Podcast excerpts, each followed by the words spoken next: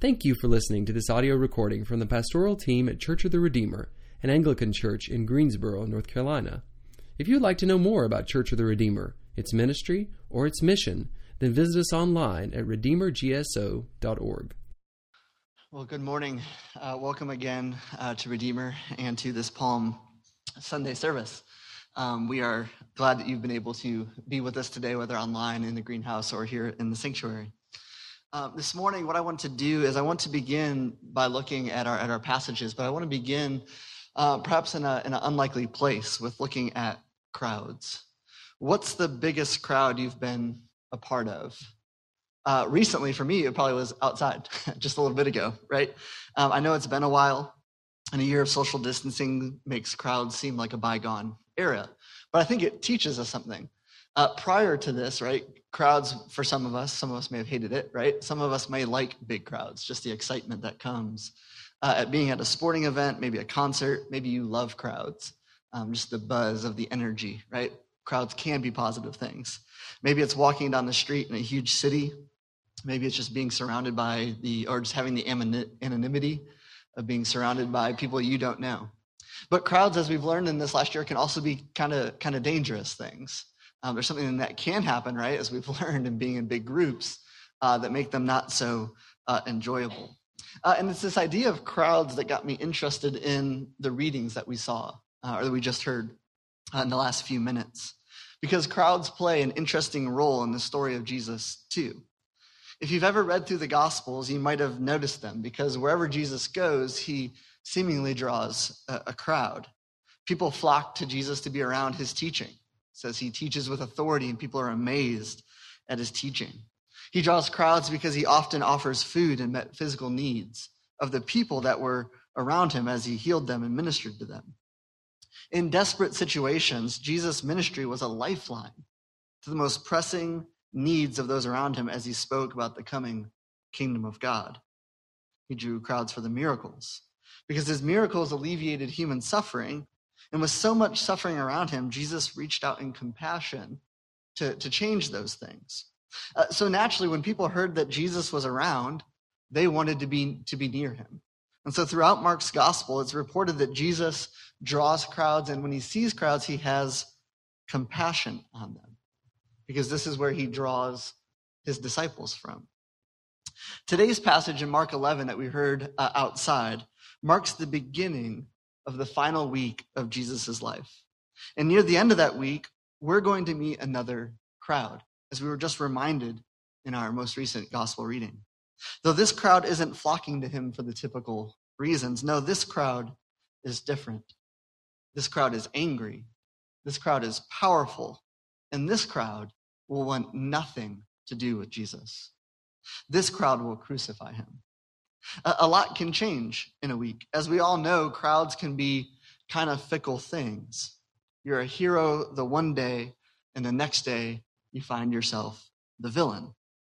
Yet I'd remind us again that Jesus still chooses to have compassion on these crowds, despite their potential to turn on him. Because as I mentioned, this is where the disciples come from. Our story today in Mark 11 is the Palm Sunday story, and perhaps it's a familiar one for you. But I think it needs to be read in light of what Mark has been doing throughout his gospel. And we might miss the radical turn of events that happens in the final week of Jesus' life. We saw that dissonance maybe even as you sat here through the readings.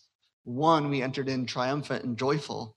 The other one was quite somber and unsettling. In, in a weird way, this would be the equivalent of beginning our service outside and then gathering a little bit later this week at the death penalty hearing for someone and shouting the word crucify. I mean, it's that level of, of dissonance that we meet. That's the turn of events. And so, how do we get from the beginning of the week, Hosanna praises, to a week later, shouts of crucify? Well, the first thing to notice is that a whole week passes. So, we're, Mark 11 is at the beginning, Mark 14 and 15, which Ashley read, is at the end of the week. And so that whole week, the events of that week are going to radically change things. But let's start at the beginning in Mark 11. If you have your Bibles, I'd encourage you to open them either on your device or on uh, a print Bible. Some of them will be on the screen. Uh, so our story today in Mark 11 starts right outside Jerusalem Uh, I have a map on the screen. It starts out near two small towns called Bethphage and Bethany. You can see Bethphage there. It's about two miles outside the city of Jerusalem, nearby the Mount of Olives. And this is where the story begins to take place. And we begin by meeting Jesus preparing to enter the city for the first time in Mark's gospel. There's a lot of anticipation building here. So, what does he do? As we heard in our reading, he sends off two disciples to gather a vehicle for transport. So they go and they grab a donkey and for Jesus to ride into the city. Uh, at this time, was about the time for Passover, so there's a festival, and the city would be swelling to about 200,000 people. What's that like? That's, that's a big crowd, again, right? Uh, for, to give us kind of a glimpse of that, for the past several years, Greensboro has hosted the Folk Festival downtown. And the city reports that about 150,000 people come out to that event every year. So imagine if we all showed up at the same time on Elm Street, just how packed and how bustling that would be. That's something of the feel in Jerusalem this week and what it would have felt like at the time. But Jesus does something unusual right here at the beginning that we don't want to miss. Uh, at festival time, it was encouraged that if it was possible, that you should walk into the city to celebrate. That you should take a stroll, right, into the city and sing those psalms, the songs of ascent, as you went up. So notice what Jesus architects in this scene by asking for a donkey. He's going to be riding into the city. He's going to be noticed. You have a whole sea of people and one dude riding a donkey. That's going to stand out. He's literally above the rest. And so Jesus has his vehicle ready to go and he embarks into the city from Bethphage. As he does, a crowd begins to form around him, and they are excited with what they see. They throw down branches to give Jesus a red carpet entry into the capital city. And in verse 9, the crowd proclaims him as the one who comes in the name of the Lord. They shout, Hosanna, which means save us now. And in verse 10, they talk about David's kingdom. And I want to stop right here and ask what is it about a guy riding a donkey in palm branches that make the crowd think about salvation and a kingdom? Why do those things add up to save us now in David's kingdom? I mean, if you saw someone on Elm Street riding a donkey, your first thought might be, okay, kind of odd, but this is Elm Street. So um, I guess we'll just pass on by and go into the place we're going to go eat. Uh, you probably wouldn't immediately think, hey, I wonder if this is the new king of Greensboro. Like that wouldn't be the thought in your mind. And so when we go to read Mark 11, one tricky part of reading the Bible is that it's written to different people in different places and a different time. And so there can be some elements that we'd miss to some of these images. And so when we think of someone riding a donkey in palm branches, most likely we may think of what we just did outside a few minutes ago. Oh, yeah, that's that thing we do once a year, pretty common, pretty normal. We've like normalized that entire process. One thing we'd miss, however, is what this image would evoke for people in Jesus' day. In fact, there's two really important stories in Israel's history uh, that I think are swirling around in the background of what Jesus is doing here. And so, for example, if you were to search, and you can do this later, uh, for the word donkey and the word David, you would find a story that would come up. I think it's the only one. It's in a book called First Kings, which is the royal history of ancient Israel. And I have the passage up on the screen, and I want to look at it together this morning. Because this story comes at an important transition in Israel's history. It says in 1 Kings chapter 1 So Zadok the priest and Nathan the prophet went down and had Solomon mount King David's mule. And they escorted him to Gihon. And Zadok the priest took the horn of oil from the sacred tent and anointed Solomon. Then they sounded the trumpet, and all the people shouted, Long live King Solomon. And all the people went up after him, playing pipes and rejoicing greatly, so that the ground shook with the sound. Notice anything similar? Interesting, right? Here's a story of David and a donkey, mule, and it comes as he's anointing his son Solomon to be the next king. And the people are excited because as they follow Solomon back in, they're rejoicing over the new king who has been inaugurated. And he's riding back into the city of Jerusalem, riding a vehicle for transport. It's fascinating. And so, what we see somewhat in Mark's gospel is a narration of the inauguration events of a king. You see, riding a donkey or mule into the city would evoke perhaps one of the most powerful dynasties in Israel's history, the Davidic dynasty. And most people were longing for this to be restored. This is why the crowd might be wondering is this one of David's sons? Seems like it. As in verse 10, the crowd shouts, Blessed is the coming kingdom of our father David. Hosanna in the highest heaven.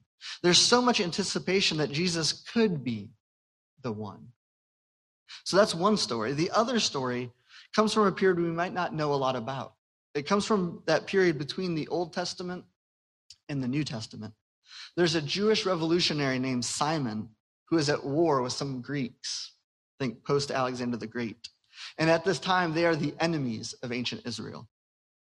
Simon ends up defeating them in war, and there's a really interesting recording of the celebration that follows. I have this passage up on the screen. Notice again another parallel to today's gospel reading. There's a great celebration in the city, that is Jerusalem, because this terrible threat to the security of Israel had come to an end. And so Simon and his men entered the fort singing hymns of praise and thanksgiving while carrying palm branches and playing harps and cymbals and lyres. And Simon issued a decree that the day should be joyfully celebrated every year. Another important story, and this time it involves palm branches and a victorious military figure. Simon returns to Jerusalem having defeated Israel's enemies via war and is welcomed back into the town with shouts of praise and with palm branches. And so if we jump back into Mark, we can see this whole story in a way I think the crowds would have seen it then. When Jesus gets up on a donkey and people start to shout, Save us now, when they wave palm branches and talk about the return of David's kingdom, people are going to perk up and notice what's going on. A king is returning to the city, and he might be the one to defeat our enemies. You see, the crowds want someone to come and rescue and save them from their enemies. If you've ever heard of the term Messiah, this is what was meant by it. These images are what are produced. In Jesus' day, a Messiah was someone who, who would be a rescuer, but that rescue would come in a very specific way with the overthrow of one's enemies. And this is what's going to make the next week's events so entirely disappointing to this crowd. By the end of a week, that other crowd will form, and they just won't be disappointed with what happened. They'll be angry. And this time, the shouting won't be the Hosanna praises, it will be the shout to crucify. Have you ever wondered why does the crowd lose interest? Why do they shift from seeing Jesus as the hero to seeing him, seeing him as a disappointment? Remember, the crowds play an interesting role in the Gospel of Mark. Throughout his story, the crowds have run from town to town to follow Jesus as he travels throughout Galilee. Uh, in another episode, they end up spending three days with him. Adoration, and they're often amazed at the teaching and miracles. But the interesting thing for Mark is that amazement is not enough. It's not just enough to be amazed with Jesus. Here's the fascinating thing about the crowds in Mark's gospel. As long as no one knows what's going to happen to Jesus, they continue to follow him. That is, the, the crowds are glad to welcome Jesus when his story is open ended, when it could go any direction when the conclusion to his life isn't known yet. Even in our passage today in Mark 11, as Jesus approaches Jerusalem, I think they're excited about the possibility of Jesus being the Messiah. The events of the following week would move the crowd from excitement to doubt to fear and ultimately to anger. And one of the first things to cause this shift, as we saw in the second reading, is Jesus getting arrested. Not a good move for a Messiah. How is a Messiah like David supposed to lead a revolution when he's in handcuffs? Now arrested, Jesus is put on trial and doesn't defend himself, even though the charges carry a death penalty. Again, not a good move for a Messiah. What kind of Messiah doesn't defend himself? Jesus doesn't seem to put up a fight, and it seems like a fight is exactly what everyone wants. And these events caused the crowd to quickly abandon him. No true Messiah would allow himself to be treated like this or not put up at least a good fight in going down. Here's the point as Jesus is arrested and rendered powerless, the crowd stop following him. This is what changes the reaction of the crowds. It's when Jesus loses what the crowd deems as power that the people stop following him and then they shift to not wanting him around. Now he's a liability. The crowd wanted to be Messiah making. They wanted a Messiah that fit their own purposes and plans, a Messiah that was powerful. And when it, when it became clear that Jesus didn't fit those expectations as they saw them, they were quick to get rid of him. No one wants to follow a crucified Messiah. So, what hope is there for any of us? What would cause someone to want to follow this crucified Messiah? Even in the Gospels, the disciples struggle with this. You see Peter denying Jesus. This is a hard teaching. So, what does it take to actually become the type of Jesus followers, the disciples that Jesus calls us to be? Well, right before our story in Mark 11, right before the triumphal entry, there's a really key scene in Mark 10. And it involves a man named Bartimaeus. When we meet him, he is blind and unable to see. He cries out for mercy for Jesus to heal him, and Jesus heals his blindness. But within Mark's story, this is actually a very interesting turn of events, as now Bartimaeus can truly see in more ways than one. He can see Jesus for who he truly is. Mark's point, I think, is that it takes a healing from Jesus to see him and his crucified way of being Messiah as worthy of following. It takes a healing from Jesus at the beginning of the week in order to see the events that unfold in a way that leads Jesus to be the true Messiah. We are blind to the ways of God. We are in need of a healing from Jesus. Apart from him, we will never see the way of God, the way of suffering for the sake of others, as worthy of following. And we saw this again put forward for us in our two readings assigned this morning. When I first saw it, I was actually a little confused. I was like, wait, wait, this is Palm Sunday. Why are we skipping to the end? Why are we reading in a time of joyful celebration the crucifixion of Jesus? Didn't see why those would go together. Seems like we'd be jumping ahead too far. And then it hit me the brilliance of these assigned readings, the brilliance of the lectionary, because they get to the heart of Mark's gospel. Mark's gospel and these lectionary readings are going out of their way to make sure that we are not confused about the nature of Jesus' triumphal entry.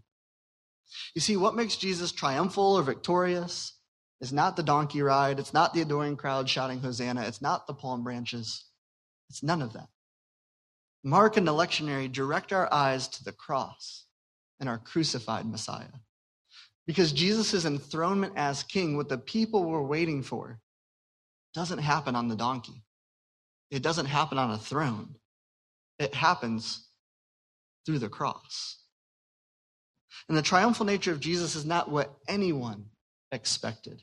It's not what anyone wanted. It's not what we all desired.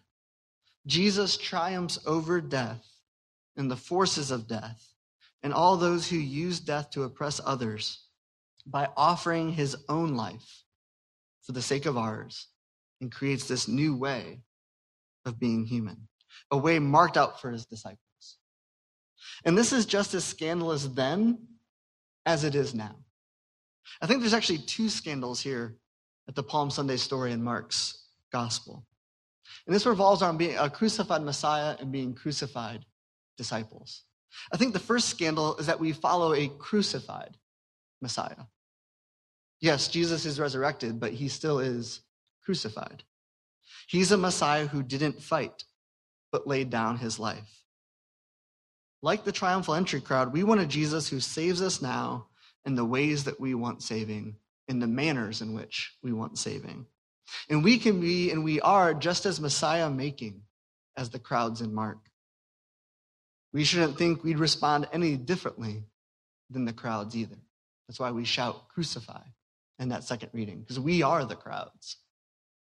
We want a Jesus who fights our battles, defends our rights, champions our causes, crushes our enemies, and requires little of us but to do our bidding. Jesus will have none of this, and rightly so. We often talk about following Jesus as our Savior, as our Messiah, but I wonder if that's not precise enough. You see, unless we see the Gospel's picture of Jesus as a crucified Messiah, I think we can allow the same temptation that drove the crowds away to tempt us too. It's much more difficult to follow a Messiah who chooses to suffer and die and gives up their power. That's a hard one to follow. And so we're forced to ask are we following a Messiah of our own making? Or are we following the crucified Jesus? I think the second scandal is a bit more subtle. That's to be a crucified disciple. Like the disciples, we might be fine with this Messiah who suffers. Maybe that first scandal isn't much of a scandal. Yep, Jesus suffers. I get that. His life, like Isaiah, is an atonement for all. I, I can live with that. I, I can make sense of that. We might be fine with a Messiah who suffers for some greater purpose, but not a Messiah who calls us to suffer like he did. We don't want to live a cross shaped life. The way to follow Jesus, to be the type of followers that Jesus calls us to be, is to see him and embrace his suffering and death for the sake of the world as our own identity, too.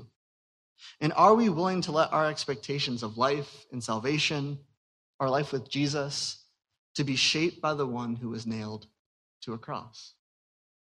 When Jesus says, Take up your cross and follow me, he says, Be prepared to come and die with me. It's a high demand to follow Jesus as a crucified Messiah. And we don't follow Jesus to get where we're going, as if Jesus is coming along with us. We follow Jesus to get where he's going. And in Mark, that's the way of the cross. You see, the way of the cross is not marked out just for Jesus, it's marked out for his disciples too. And the disciples would eventually come to understand this in a very real way with their lives. What about us? Do we see our lives and our calling as one that is about serving and sacrificing and suffering for the sake of other people? As we wrap up, I don't want us to miss the wonderful invitation that Holy Week gives us. Are we more like the crowds in Mark's gospel, or are we going to be faithful disciples of Jesus? The events of Holy Week offer us a similar invitation to walk through the final week of Jesus' life and see Jesus as our crucified yet risen Messiah. This week at Redeemer, we have several services coming up on Thursday, Friday, and Saturday. Can I encourage you to make these services a priority? Maybe you've never made it to one of them. I'd encourage you to come. They're quite, quite powerful. They're powerful because these services can be a healing event for us, just like Bartimaeus, because they will direct our eyes to look at Jesus and to be reminded of, to, and to remind us that we follow and that we shape our lives to look more like His more like our crucified Messiah. In the name of the Father, Son, and Holy Spirit. Amen.